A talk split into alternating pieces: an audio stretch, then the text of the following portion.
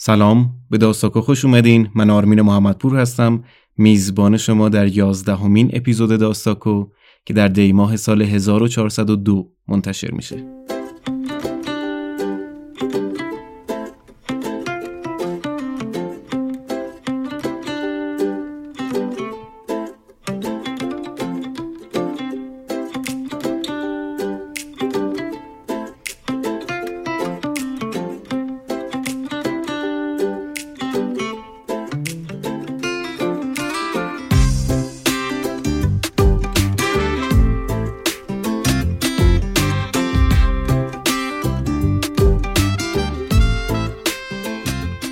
داستاکو پادکستیه که در هر اپیزود اون ما یک داستان کوتاه می‌خونیم. یعنی اصل ماجرا خانش اون داستان کوتاهه. راجع به نویسنده صحبت می‌کنیم کتابی که داستان درش چاپ شده رو معرفی می‌کنیم و در انتهای اپیزود هم راجع به همون داستان یه مقدار کمی صحبت می‌کنیم که یک چالش کوچیک ذهنی برامون ایجاد بکنه. فصل اول داستاکو عنوانش هست هم داستان. یعنی داستان هر اپیزود رو یکی از دوستان من انتخاب کرده و در انتهای اون اپیزود هم همون فرد میاد و راجب داستان برامون حرف می‌زنه. در اپیزود 11 همه داستاکو سری می‌زنیم به ادبیات روسیه. داستان شرط بندی رو می‌خونیم از آنتوان چخوف. به انتخاب دوست عزیزم کاوه معتمدیان.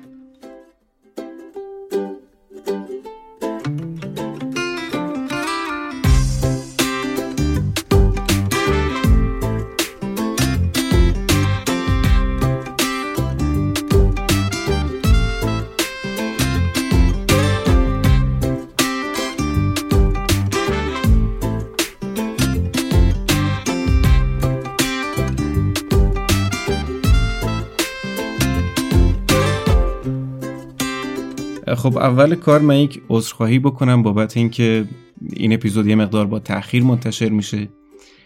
من سرما خورده بودم و صدام بسیار گرفته و بسیار خروسکی و افتضاح بود.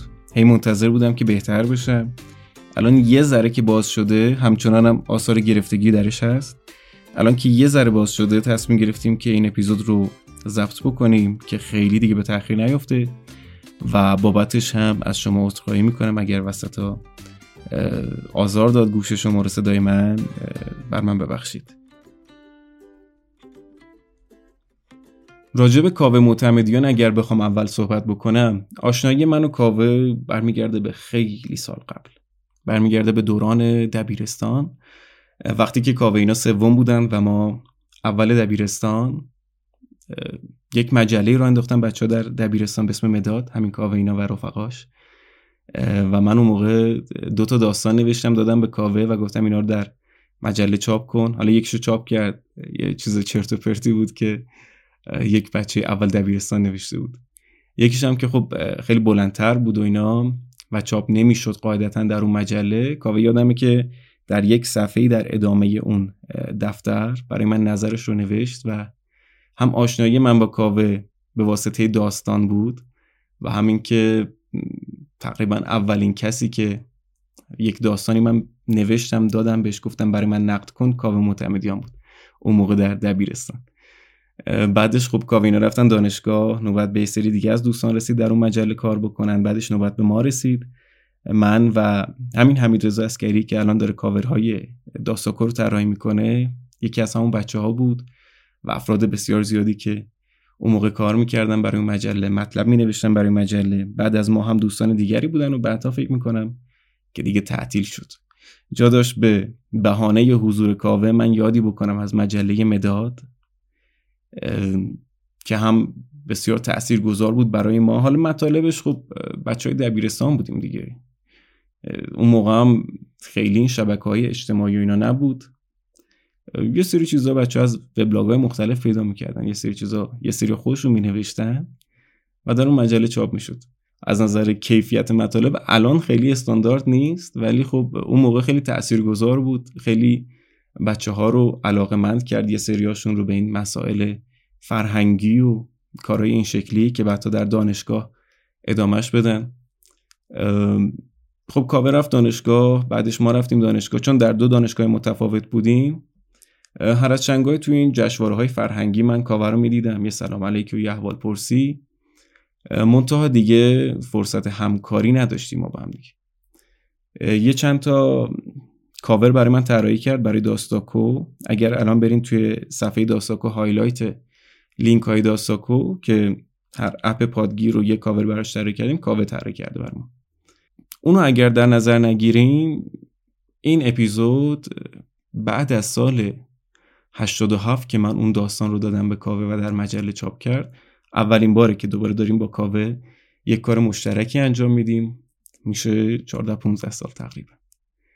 آره و بسیار باعث افتخار منه چون کاوه هم گرافیست خیلی خوبیه. حالا علاوه بر اینکه پزشکه و پزشک خوبیه گرافیست خیلی خوبیه شاعر بسیار توانمندیه. در زمینه نشریات دانشجویی و اینا خیلی فعال بوده و خیلی کار قشنگی انجام داده. و خیلی خوشحالم از اینکه کاوه امروز همراه ماست و در این اپیزود ما داریم با همدیگه کار مشترک انجام میدیم. در این اپیزود ما معرفی کتاب نداریم. چون داستان شرط بندی از کتاب خاصی انتخاب نشده. حالا ممکنه در مجموعه های مختلف که از چخوف داستان کوتاه چاپ کردن باشه این داستان هم. منتها ورژنی که ما استفاده می‌کنیم به صورت فقط یک داستان ترجمه شده از آقای حسین کارگر بهبهانی که می‌تونید در فیدیبو و تاقچه نسخه صوتی و نسخه متنیش رو پیدا بکنید و بخونید. آنتوان چخوف در سال 1860 در یک خانواده صرف در شهری به اسم تاگانروگ در جنوب شرقی روسیه که میشه شمال قفقاز در اونجا به دنیا آمد. صرف بودن خانواده به معنای یک مقدار ملایم شده برد است یه چیز تو مایه های رعیت. اینا رعیت صاحب اون استان بودن در زمین های کشاورزیش. منتها پدر بزرگ چخوف در سال 1870 یعنی وقتی که آنتوان ده سالش بود دیگه پولاشو جمع کرده بود و تونست آزادی خودش و خانوادهش رو از اون مالک زمین بخره و آزاد بشه. پدرش هم یک خاروبار فروشی داشت اونجا. آدم بسیار مذهبی و بسیار خشنی بود چخوف و برادرانش رو بسیار تنبیه می‌کرد. هر موقع که ناراضی بود از عملکردشون در کلیسا از عملکردشون در مدرسه ناراضی بود اینا رو تنبیه بدنی می‌کرد. منتها آدم تاجر خیلی خوبی نبود. خاروبار فروشی داشت که ورشکسته شد و بعدش هم از ترس طلبکارا فرار کرد رفت مسکو. آنتوان ولی مون در همون تاگان روگ تا دبیرستانش رو تمام بکنه. بعد از اینکه دبیرستانش تمام شد اونم رفت مسکو و به خانوادهش ملحق شد. در سال 1880 وقتی که 20 سالش بود وارد دانشگاه مسکو شد و رشته پزشکی خوند. چخوف و پزشک شد بعدها.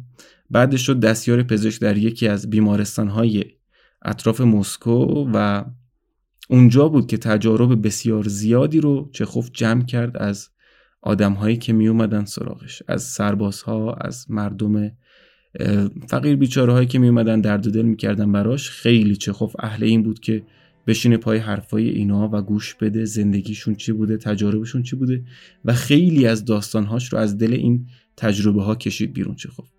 منتها اون موقع که شروع کرد به نوشتن هدف اصلیش کسب درآمد بود. یعنی به خاطر اینکه خانوادهش در فقر شدیدی بودن شروع کرد به نوشتن برای مجله های مختلف با اسم های مستعار خیلی زیادی. چون خب پزشکی می‌خوند و دوست داشت اسم خودش رو فقط نگه داره برای مقاله های علمیش و اون به قول خودش فکاهی هایی که می نوشتم اون داستان هایی که می نوشت رو به اسم های مستعار در مجلات چاپ می کرد هرچند اون دوران در روسیه بسیار جنبش های سیاسی زیاد شده بودن با افکار مختلف جبهه های مختلف. منتها آنتوان چخوف هیچ وقت عضو هیچ کدوم از این جبهه های سیاسی نشد و در نوشته هاش هم برعکس یکی مثل ماکسیم گورکی هیچ وقت طرف جبهه خاصی رو نگرفت و معتقد بود که من هنرم یک چیز دیگریه و با اون هنرم باید به جنگ بیعدالتی برم. دغدغه اصلیش که در همه آثارش هم میشه اونو پیدا کرد مبارزه با بیعدالتی بود و تلنگری بود به مردم که یه جورایی بخوان به خودشون بیان. و خیلی این مسئله براش مهم بود. حتی با وجود وضعیت جسمانی خیلی بدی که داشت در سال 1890 پاشد رفت یک مجمع الجزایری که به اسم ساخالین که اونجا اردوگاه های کار اجباری تزار روسیه بود. رفت اونجا در اون شرایط سخت که فقط وضعیت مردم رو ببینه و اگر کمکی از دستش برمیاد برای کسی اونجا بخواد انجام بده. همینطور شروع کرده بود به نوشتن کتاباش. تو سال 86 و 87 دو تا مجموعه داستان چاپ کرد به اسم داستانهای خالخالی و در گرگومیش. این کتابا خیلی گرفتن خیلی معروف شد چخوف یهو و خیلی هم پولدار شد و باعث شد که دیگه به پزشکی به عنوان حرفه درآمدیش نگاه نکنه و درآمد زندگیش رو از همین کار نویسندگی و اینا به دست بیاره. برای مجلات مختلف می نوشت مجلات معتبر و پرتیراژی که پول خوبی می‌دادن بابت داستانهای نویسندهی که شناخته شده و مردم میخوننش. بعد اینکه یکم پول اومد تو دست و بالش دیگه مطبش رو تعطیل کرد. رفت در حاشیه مسکو یه خونه خرید با باغ.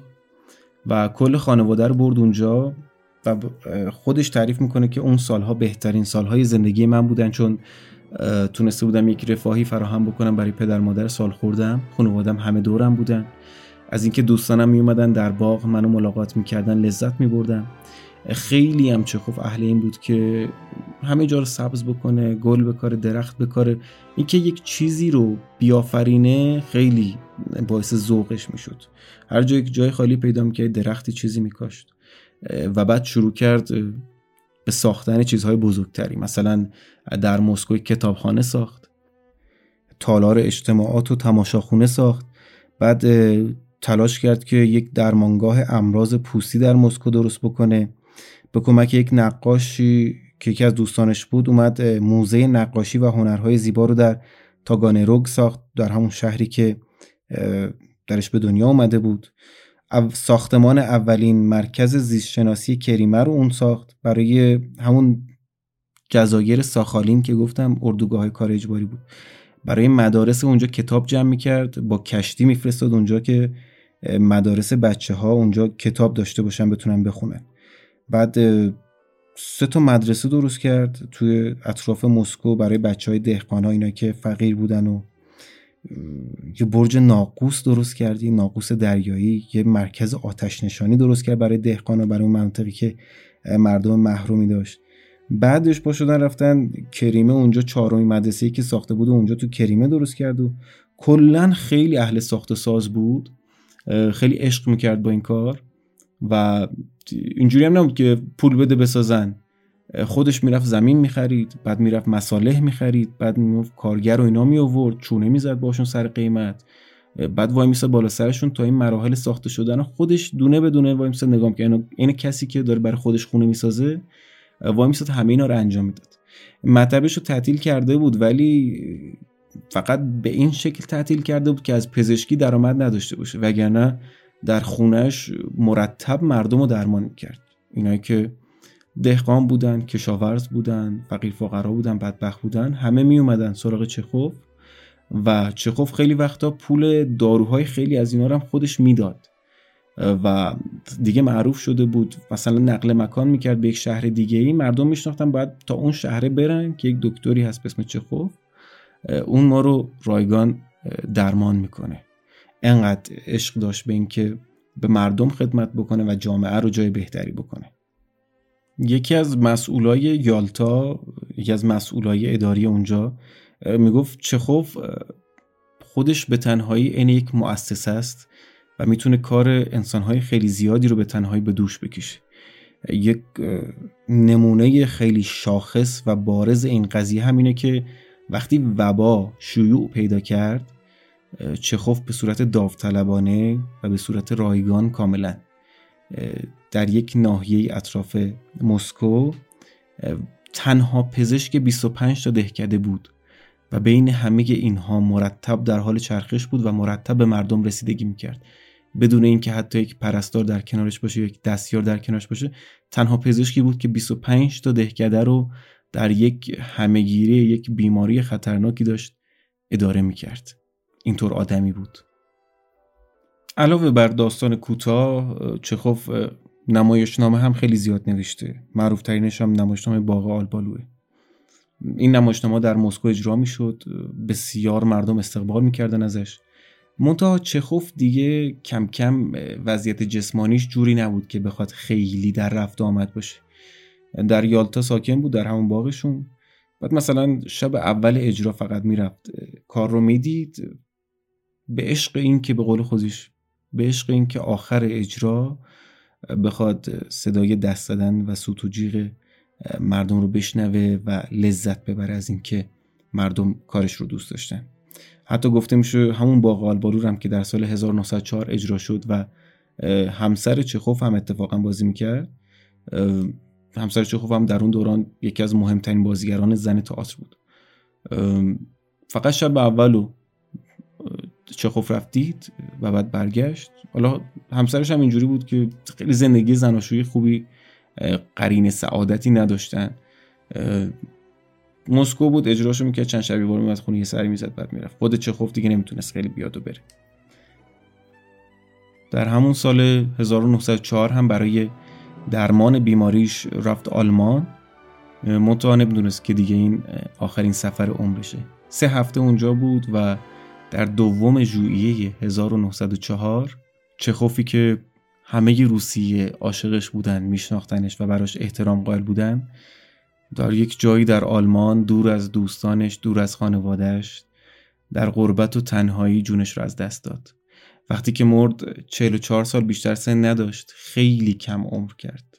خیلی عمرش کوتاه بود. منتها در همین زمان کوتاه هم خیلی خیلی زیاد تونست تأثیر گذار باشه. علاوه بر اون کارهای بسیار زیر ساختوری که بگیم برای مردم کرد کمک هایی که به مردم کرد همه اینا به کنار. در ادبیات هم بسیار تاثیرگذار بود.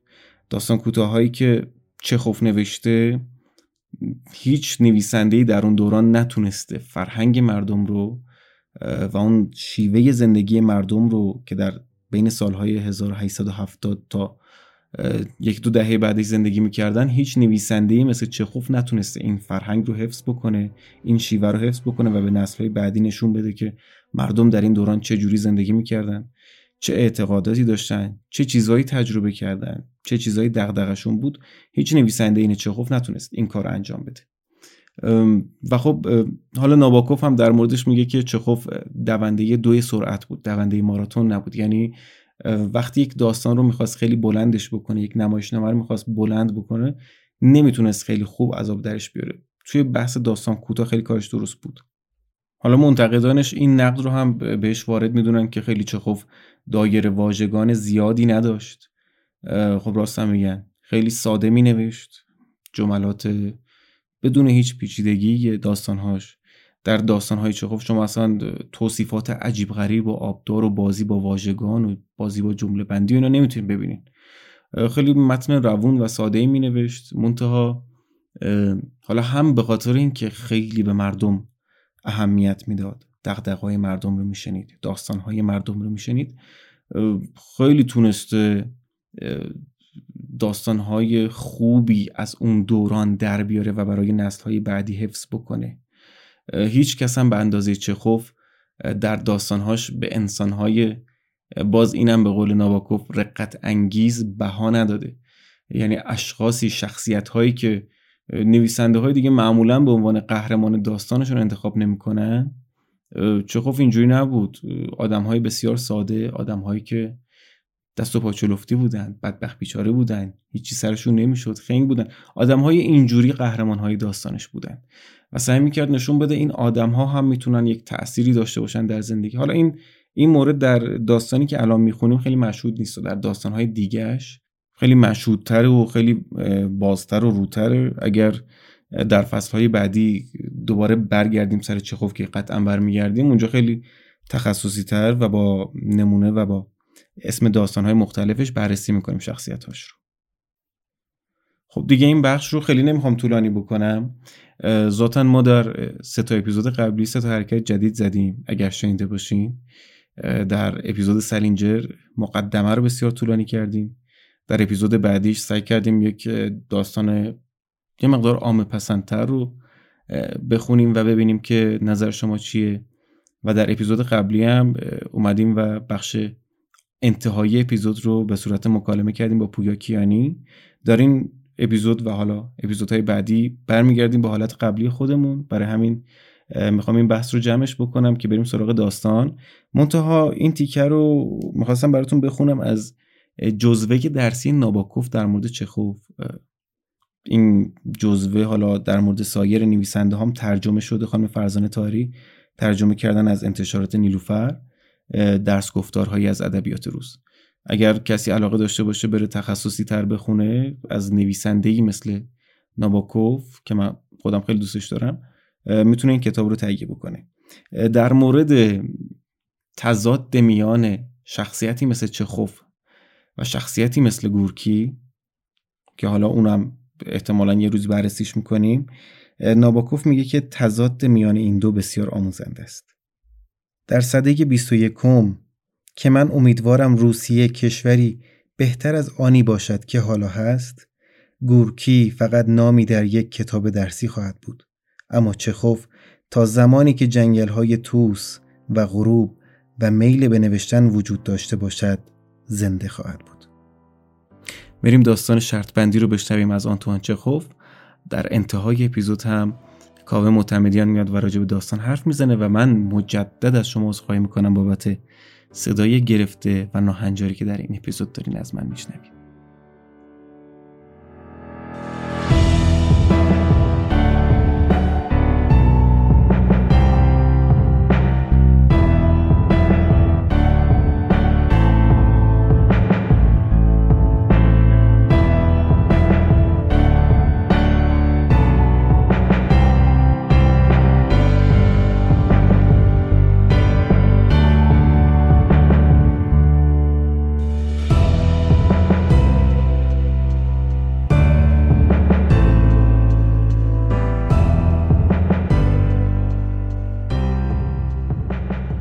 شب پاییزی دلگیری بود. بانکدار پیر داشت اتاق مطالعهش را بالا و پایین می کرد و چگونگی مهمانی ای را به خاطر می آورد که پانزده سال پیش در عصری پاییزی برگزار کرده بود. افراد باهوش بسیاری در مهمانی حضور داشتند و گفتگوهای جالبی میانشان در گرفته بود. در خلال گفتگوهایشان درباره اشد مجازات هم صحبت کردند. اکثر مهمانها که میانشان روزنامه نگاران و فرهیختگان بسیاری هم حضور داشتند اعدام را محکوم کردند آنان این نوع مجازات را منسوخ و غیر اخلاقی و مقایر با دولتهای مسیحی می دانستند. از منظر عدهای از آنان حبس ابد می بایست در همه جا جانشین اعدام می شد. بانکدار که میزبان آنان نیز بود گفت من با شما همراه نیستم نه اعدام را تجربه کردم و نه حبس ابد را اما اگر کسی بخواهد میان آنها اولویت قرار دهد به شخص اعدام را اخلاقی و انسانی تر از حبس ابد می بینم. اعدام فرد را در جا می کشد. منتها حبس ابد آهسته آهسته. کدام جلاد انسانی تر عمل می کند؟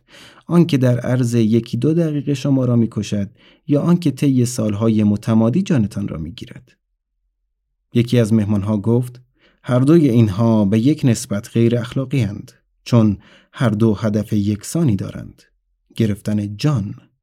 دولت خدا نیست و حق ندارد چیزی را بگیرد که وقتی آن را بخواهی بازگشتی در آن نیست. در میان مهمانان وکیل جوان 25 ساله حضور داشت. وقتی نظرش را پرسیدند گفت مجازات اعدام و حبس ابد به یک نسبت غیر اخلاقی هند. اما اگر ناچار بودم میان مجازات اعدام و حبس ابد یکی را انتخاب کنم قطعا حبس ابد را برمیگزیدم. زندگی کردن به هر نحوی بهتر از مرگ است. بحث داغی در گرفت. بانکدار که جوانتر بود و آن روزها نگرانتر به نظر می رسید ناگهان انانش را از دست داد و با مشت بر میز کوبید و سر مرد جوان فریاد کشید. درست نیست. من سر دو میلیون شرط میبندم که پنج سال در حبس انفرادی نمیمانید مرد جوان گفت اگر جدی می‌گویید من شرط را قبول می‌کنم. منتها پنج سال نه بلکه پانزده سال میمانم. بانکدار با صدای بلند گفت پانزده سال؟ باشد. آقایان من سر دو میلیون شرط میبندم. مرد جوان گفت قبول است. شما سر پولتان شرط میبندید و من سر آزادیم. و بدین ترتیب این شرط خطرناک و مسخره بسته شد. بانکدار که در آن زمان آنقدر پول داشت که به حساب نمی آمد محزوز از این شرط هنگام صرف شام مرد جوان را مسخره کرد و گفت تا فرصت باقی است سر عقل بیایید مرد جوان. دو میلیون برای من پولی نیست. اما شما سه چهار سال از بهترین سالهای عمرتان را از دست خواهید داد. می‌گویم سه چهار سال چون بیش از این دوام نخواهید آورد. ای مرد شوربخت فراموش نکنید که تحمل حبس داوطلبانه بسیار دشوارتر از حبس اجباری است. فکر این که هر لحظه این اختیار را دارید که بیرون از زندان با آزادی قدم بزنید بودنتان در زندان را زهر می کند برایتان متاسفم. و حالا بانکدار اتاق را بالا و پایین می کرد و همه این جریانات را به خاطر می آورد و از خودش می پرسید هدف از این شرط چه بود؟ نفع این که آن مرد پانزده سال از زندگیش و من دو میلیون را هدر بدهم در چیست؟ آیا این شرط بندی اثبات می کند که مجازات اعدام بهتر یا بدتر از حبس ابد است؟ نه نه کلا مزخرف و بیمعنی است تا آنجا که به من مربوط می شد کرشمه مردی شکم سیر بود و تا آنجا که به او مربوط می شد حرس و آز او برای پول. بانکدار اتفاقاتی را که بعد از آن مهمانی رخ داد از نظر گذراند. تصمیم گرفته شد که مرد جوان سالهای حبس خود را تحت شدیدترین نظارتها در یکی از اتاقهای باغ بانکدار سپری کند. مقرر شد که طی این پانزده سال مرد جوان از این حق که قدم از آستانه اتاق بیرون بگذارد دیدن مردم، شنیدن صدای مردم و دریافت نامه و روزنامه محروم است. مرد جوان اجازه داشت که آلتی موسیقیایی و کتابهایی داشته باشد. نامه بنویسد، شراب بنوشد و سیگار بکشد. طبق شروط توافق یگانه راهی که زندانی می توانست با دنیای بیرون ارتباط داشته باشد از طریق پنجره کوچکی بود که به همین منظور ساخته شد. او می توانست همه مایحتاجش مثل کتاب، موسیقی، شراب و غیره را به هر میزانی که می‌خواست با نوشتن درخواستش در اختیار داشته باشد. منتها فقط از طریق پنجره امکان دریافتشان را داشت. این توافق با در نظر گرفتن همه جزئیات و موارد کم اهمیت که به موجب آن مرد جوان مکلف می‌شد پانزده سال کامل که از ساعت دوازده چهارده نوامبر 1870 شروع می‌شد و ساعت دوازده چهارده نوامبر 1885 به پایان می رسید انفرادی زندانی شود و کوچکترین تلاشی از جانب وی در جهت نقض این شرایط حتی اگر دو دقیقه مانده به پایان مدت حبس باشد بانکدار را از قید و بند پرداخت دو میلیون رها می کرد. در اولین سال حبس تا آنجایی که می‌شد از یادداشت‌های کوتاهش قضاوت کرد به شدت از بی همدمی و افسردگی رنج می برد. شب و روز پیوسته صدای پیانو از مکانش به گوش می رسید. سیگار و شراب را پس زده بود. نوشته بود شراب برانگیزاننده شهوت است و شهوت هم بدترین دشمن زندانی. به علاوه هیچ چیز از این افسرده کننده تر نیست که تنهایی شراب بنوشی و کسی را هم نبینی. سیگار هم هوای اتاق را آلوده می کند. کتابهایی را که سال اول درخواست کرد عمدتا معمولی بودند. رمانهایی با داستانهای عشقی پیچیده و داستانهای احساسی و جذاب. در سال دوم دیگر صدای پیانو به گوش نمی رسید و زندانی تنها خواستار آثار کلاسیک شده بود. در سال پنجم آوای موسیقی باز به گوش رسید و زندانی خواستار شراب شد. آنان که از پنجره او را می دیدند گفتند به جز خوردن و آشامیدن و دراز کشیدن در رخت خواب و پیوسته خمیازه کشیدن و خشمگینانه با خود سخن گفتن هیچ کاری انجام نمی‌داد. کتاب نمی‌خواند. بعضی شبها می نشست و می نوشت. منتها صبح که می‌شد نوشته هایش را پاره می کرد. بارها صدای گریه اش شنیده شد.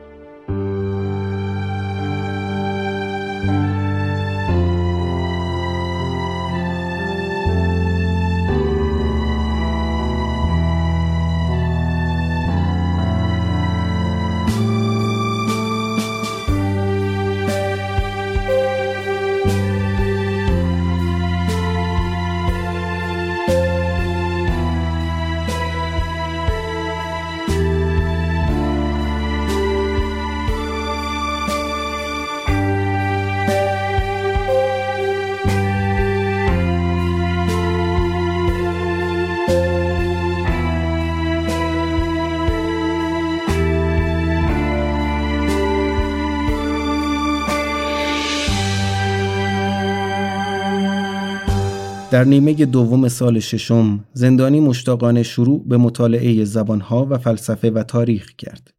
چنان با ولع به مطالعه اینها می پرداخت که بانکدار به سختی فرصت می یافت کتابهای سفارشیش را تهیه کند.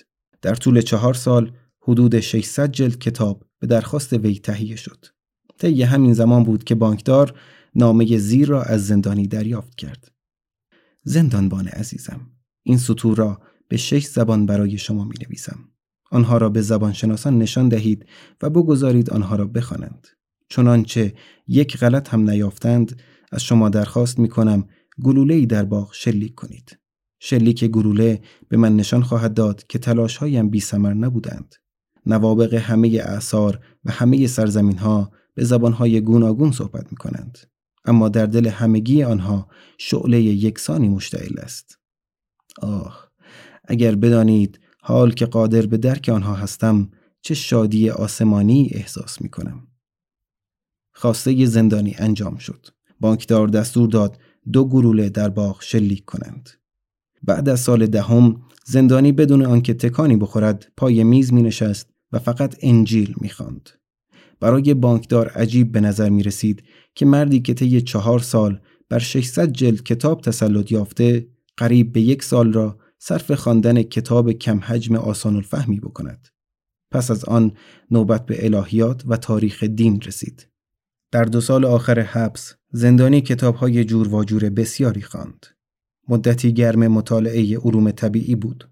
بعد کتاب های لورد بایرون و شکسپیر را درخواست کرد. همزمان یادداشتهایی میفرستاد و کتابهایی درباره شیمی، راهنمای پزشکی، رمان، رساله هایی درباره فلسفه و الهیات درخواست می کرد. مطالعات او آدم را به یاد مردی در میان تکه های کشتی بگل نشستهش میانداخت که در تلاش برای نجات زندگیش مسررانه از تخت پارهی به تخت پاره دیگر چنگ می‌زند. بانکدار تمام اینها را به خاطر آورد و به دل گفت فردا ساعت دوازده او دوباره آزادیش را به دست می آورد و طبق قراردادمان باید دو میلیون به او بپردازم. کل دارایی من همین دو میلیون است که اگر آن را به او بپردازم کاملا نابود خواهم شد. پانزده سال پیش ثروت او به حساب نمی آمد. منتها حالا می ترسید از خود بپرسد که قرضهایش بیشتر است یا داراییش. قمار فراوان در بورس سهام، سفت بازی های خطرناک، بیپروایی هایی که نتوانست حتی در سالهای بعد از شرط پندی خود را از شرشان خلاص کند به تدریج از ثروت وی کاسته بود و آن میلیونر مغرور و بیپروا و با اعتماد به نفس. حالا بانکدار درجه دویی شده بود که با هر افت و خیز بازار به خود میلرزید. مرد پیر با ناامیدی دستی به موهایش کشید و زیر لب گفت لعنت به شرط بندی! چرا این مرد نمرد؟ او حالا فقط چهل سال دارد و تا آخرین قران را از من می‌گیرد. ازدواج می کند از زندگیش لذت می برد و در بورس سهام ریسک می کند در حالی که من باید مانند گدا با رشک به او نگاه کنم و هر روز همین جمله را از او خواهم شنید. من سعادت زندگیم را به شما مدیونم. اجازه بدهید کمکی بکنم. نه این خیلی ناگوار است. تنها راه نجات از ورشکستگی و خفت مرگ این مرد است. ساعت سه صدای دیرینگ دیرینگ ساعت به گوش بانکدار رسید. همه افراد خانه خواب بودند و تنها صدای خشخش درختان در سرسرا شنیده می‌شد. بانکدار که سعی می کرد سر و صدایی به راه نیندازد کلید دری را که پانزده سال باز نشده بود از جای امنش برداشت. بارانیش را پوشید و از خانه بیرون رفت. باغ سرد و تاریک بود. داشت باران میبارید. باد مرتوب سوزناکی در باغ به سرعت میوزید. هو هوی باد درختان را پیاپی تکان می‌داد. بانکدار چشمانش را تنگ کرد. با این حال نه زمین را می‌دید نه مجسمه های سفید نه سرای زندانی و نه درختان را. به نقطه ای که سرای زندانی بود رفت و دو بار نگهبان را صدا زد. منتها پاسخی نشنید. مسلما نگهبان از بابت هواپناهگاهی جسته و اکنون در جایی یا در آشپزخانه یا در گلخانه به خواب فرو رفته است.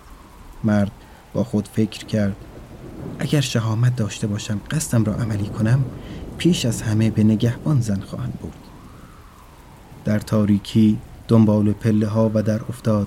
و وارد ورودی کلبه شد.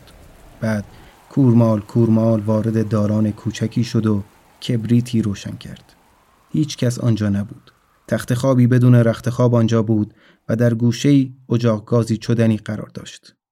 محروموم دری که به اتاق زندانی باز می‌شد دست نخورده باقی مانده بود. وقتی شعله کبریت اوج گرفت مرد پیر که از هیجان به خود میلرزید از پنجره کوچک نگاهی به داخل انداخت.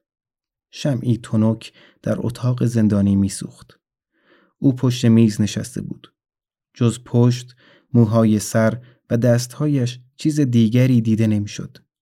کتابهای باز روی میز دو صندلی راحتی و قالی نزدیک میز گذاشته شده بودند. پنج دقیقه گذشت و زندانی اصلا تکان نخورد. پانزده سال حبس به او آموخته بود که یک جا بنشیند. بانکدار با انگشتش به پنجره زد و زندانی در عوض هیچ عکس عملی نشان نداد. بعد بانکدار با احتیاط مهرموم در را کند و کلید را داخل سوراخ قفل کرد. صدای سایش قفل به گوش رسید. در هم غژغژی کرد. بانکدار انتظار داشت بلا فاصله صدای قدم ها و فریاد از سر حیرت زندانی را بشنود. اما سه دقیقه گذشت و اتاق به همان خاموشی قبل بود و تصمیم گرفت که داخل بیاید. پشت میز مردی بی حرکت نشسته بود که نشانی از مردم عادی نداشت. اسکلتی با موهای مجعدی به بلندی موهای زنی با ریشی پرپشت بود که پوستی سخت بر استخوانش چسبیده بود. پوست صورتش زرد بود با تهمایه از رنگ خاک. گونش گود افتاده بود و پشتش بلند بود و باریک. دستی که سر جولیدهش را به آن تکیه داده بود آنقدر نحیف و لاغر بود که وحشت می کردی به آن نگاه کنی. رگه های نقره توی موهایش دویده بودند. با دیدن چهره گوش رفته و به ظاهر سال خوردهش هیچ کس باور نمی کرد فقط چهل سال داشته باشد. او خواب بود. روی میز مقابل سر خمیدهش ورقی کاغذی بود که با خطی خوش رویش چیزهایی نوشته بود.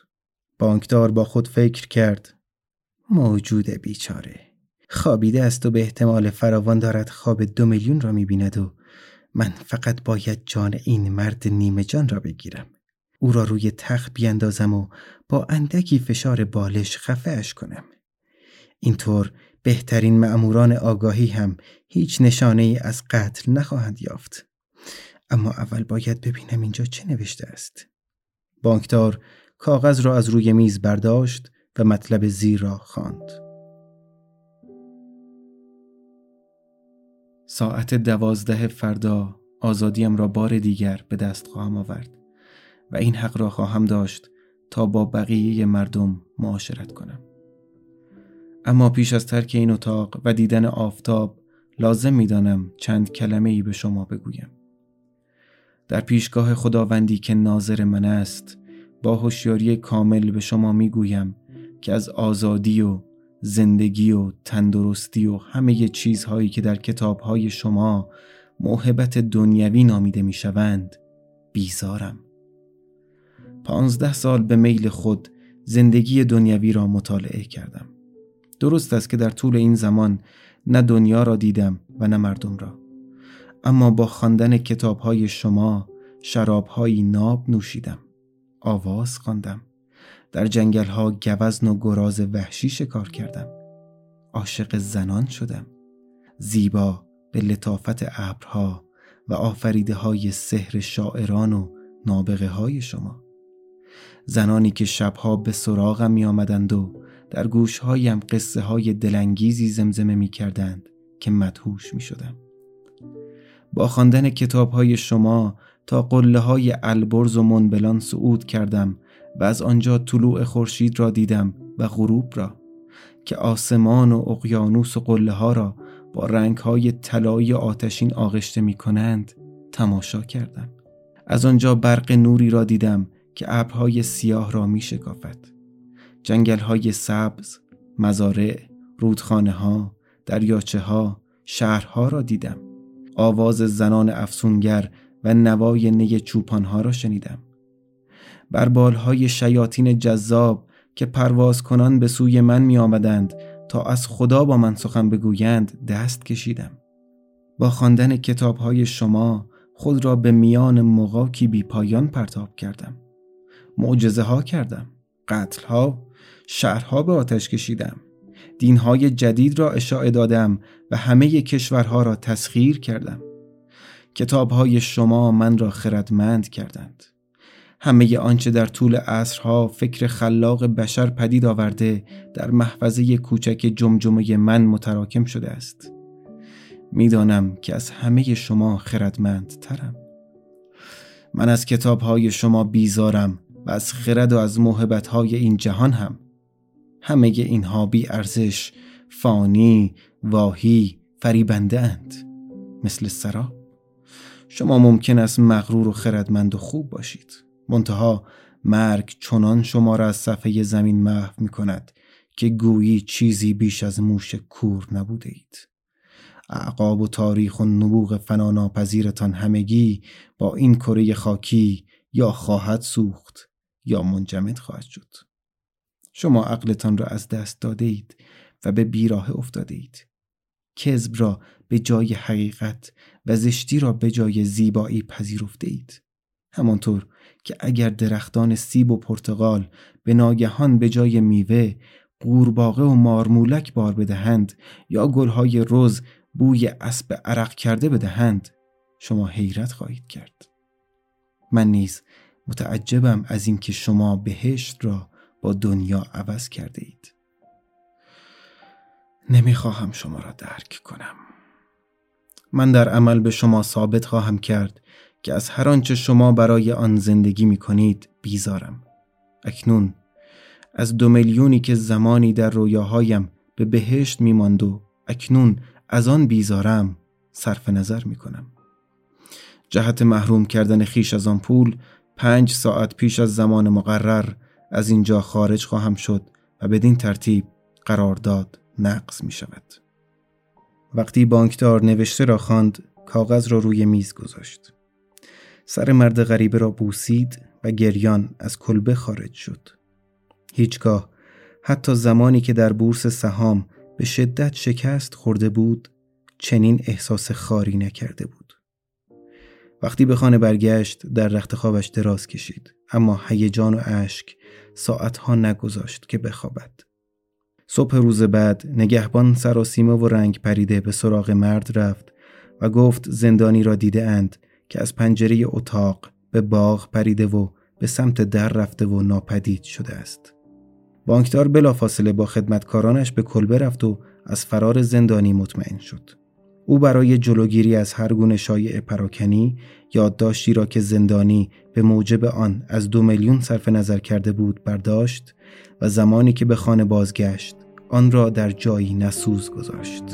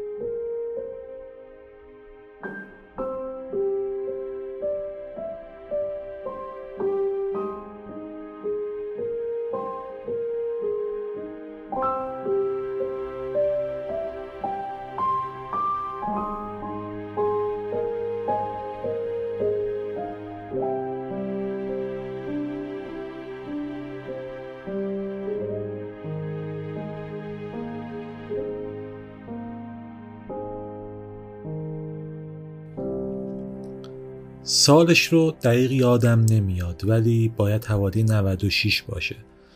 رفیقم امین از مرخصی دوره آموزشی سربازی اومده بود تبریز و با همون لباس نظامی یک ساعتی هم اومد خونه من. اون موقع من از نظر روحی به خاطر دانشگاه شرایط بیثباتی داشتم و نسبت به آینده تو یک بلا تکلیفی بودم که خب نتیجه کارهای گذشتم بود البته. ولی خارج از کنترل کارهای حالم می‌شد. حالا که نگاه می‌کنم انگار کلا یک آدم دیگه و یک زندگی دیگه بوده. ذهنم به شدت درگیر فضای مهالود و مبهمی بود که تمام تجربه های حیاتیم رو تحت تاثیر قرار داده بود. همین هم شرایطش کمی شبیه من بود ولی از جایگاه کاملا متفاوت.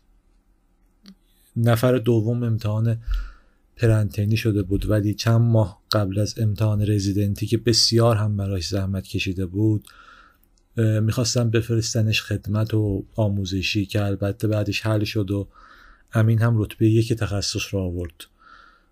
صحبت همون به اینجا کشید که تجربه غم وسعت دید آدم رو افزایش میده. که همین از داستانی که به تازگی خونده بود گفت از همین شرط بندی آنتوان چخوف به واسطه حالی که داشتم تنهایی و دست انداختن از کتابی به کتاب دیگر شبیه غریقی که از تکه چوبی به تکه چوبی دست میندازه تصویری که در کتاب هست به وکیل قرابت پیدا کردم و داستان همیشه در زمینه ذهنم جاری بود و شاید یکی از وسیله هایی شد برای بیرون کشیدن خودم از غبار اون زمونه. به خصوص که آنتان چخوف هم بین طب و ادبیات همیشه سرگردان بوده. بعد از شرط بندی اشتیاق داستان خوندن در من چند برابر شد. چند داستان سراغ دارم که اشتیاق خوندن رو در من شعله ور کرده. 1984 اورول و اون اتاق زیر شیروانی عجیب. بیتایی از نظامی و شاید همین شرط بندی شرط بندی اگه بخوایم بگیم در ستایش چیه باید از چند جهت بهش نگاه کنیم. از جهتی در ستایش داستانه. منم معتقدم که ما انسان ها کودکان ابدی هستیم و کودک شیفته قصه و داستان. ما فقط چیزی را که قصه باشه می‌بینیم و می‌فهمیم و حتی امروز می‌خریم. از انسان خردمند یوال نوح تا آیه های کتاب های آسمانی از توری ریسمان تا اودیسه فضایی کوبریک همشون میگن که ما به تناب قصه ها و خیال ها چنگ زدیم. و از سیاهی چاه زمانمون بیرون اومدیم. به اهداف مشترک رسیدیم. رقبامون رو تک تک شکست دادیم و تکامل پیدا کردیم. و این قصه این قصه شرط بندی بسیار در تمجید از خود قصه است ذات قصه است و تمجید از خوندن. ستایش سفری که میشه آدم از گوشه دنج اتاق محقرش داشته باشه تا گله های فکر و تجربه بشری. داستان درباره تغییر و رشد هم هست. اینکه چطور انگیزه وکیلی که از خلوت و مطالعه حاصل شده از ثروت به حقیقت رشد می‌کنه. و چطور بانکدار علا رغم روبرو شدن با آن حقیقت بزرگ به عصبیت و به خواب زدن خودش ادامه میده. داستان درباره خلوت هست. اینکه چطور میشه تنها بود از تنهایی لذت برد. هم صحبت شد با به نظرم بهترین لحظات بزرگترین فکرهای بشر به جای هم صحبتی های بیهوده و اینکه 15 سال زمان چقدر میارزه. داستان درباره یکسان نماندن و اوضاع اینکه قوانین و زمین بازی با گذشت زمان چقدر می‌تونه تغییر کنه. داستان درباره سیر فکری فردی هست که شروع می‌کنه به دانستن. انتخاب چخوف در سیر مطالعه و رفتاری وکیل در اون زندان خودخواست واقعا جذاب و خیره کننده است. درباره یک اوج گرفتن و یک بوته اینکه کسی از زندان تا خرد می‌رسه و یک نفر دیگر از ثروت به رزالت قتل و عهد شکنی. و در آخر این داستان به نظرم به دو نگاه به زندگی پرداخته دو نگاه به دنیا. همون دعوای قدیمی البته هنوز. یک نگاه که حقیقت حتمی و نهایی مرگ رو دلیلی بر پوچی زندگی می‌دونه و یک نگاه که نفس وجود رو نفس زنده بودن رو علا رغم همه سیایی ها علا رغم چشمه های همیشه خیره مرگ کافی می‌دونه. نگاه اول میگه چون می‌دونم این فیلم تموم خواهد شد دیگه ارزش دیدن نداره. و نگاه دوم میگه چون این فیلم تمام خواهد شد اتفاقا باید با تمام وجود دید. نگاه اول میگه که دنیا همه هیچ و اهل دنیا همه هیچ. نگاه دوم میگه که انگار که نیستی. چه هستی خوش باش.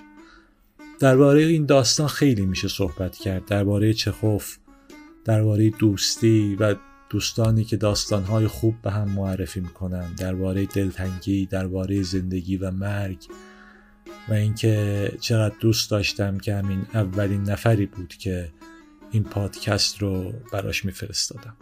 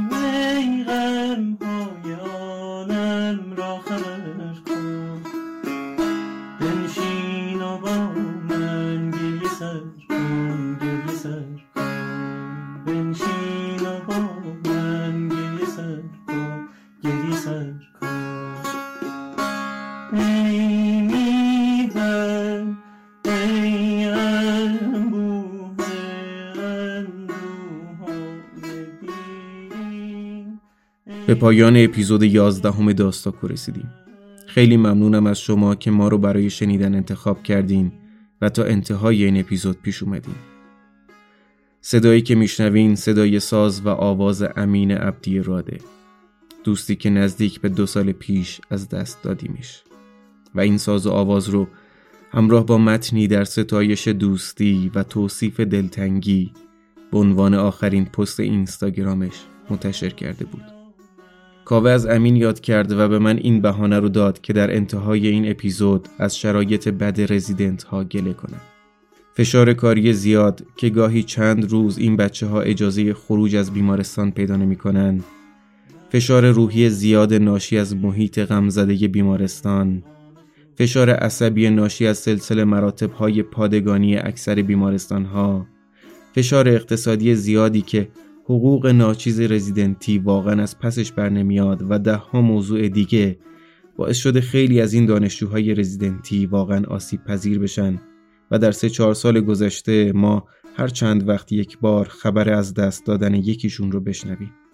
فقط در هفته گذشته که این اپیزود ریکورد می‌شد یعنی اواسط دی ماه سال 402 ما خبر در گذشته سه نفرشون رو دریافت کردیم. و با وجود اینکه بار بسیار سنگینی از نظام درمانی کشور رو دوش این بچه هاست در این چند سال گذشته نه دولت نه وزارت بهداشت نه مجلس و نه حتی سازمان نظام پزشکی جز سکوت کاری نکردن و هیچ قدمی برای حل مشکل این بچه ها و اصلاح شرایطشون برداشته نشده.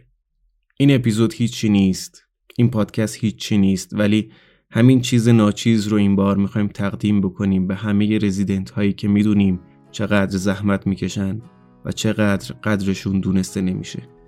من آرمین محمدپور هستم. در این اپیزود به همراه کاوه معتمدیان. اینجا اپیزود 11 همه داستاکو بود.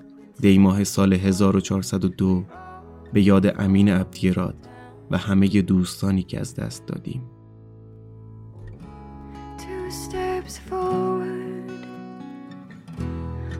step back part of the journey. Stay on.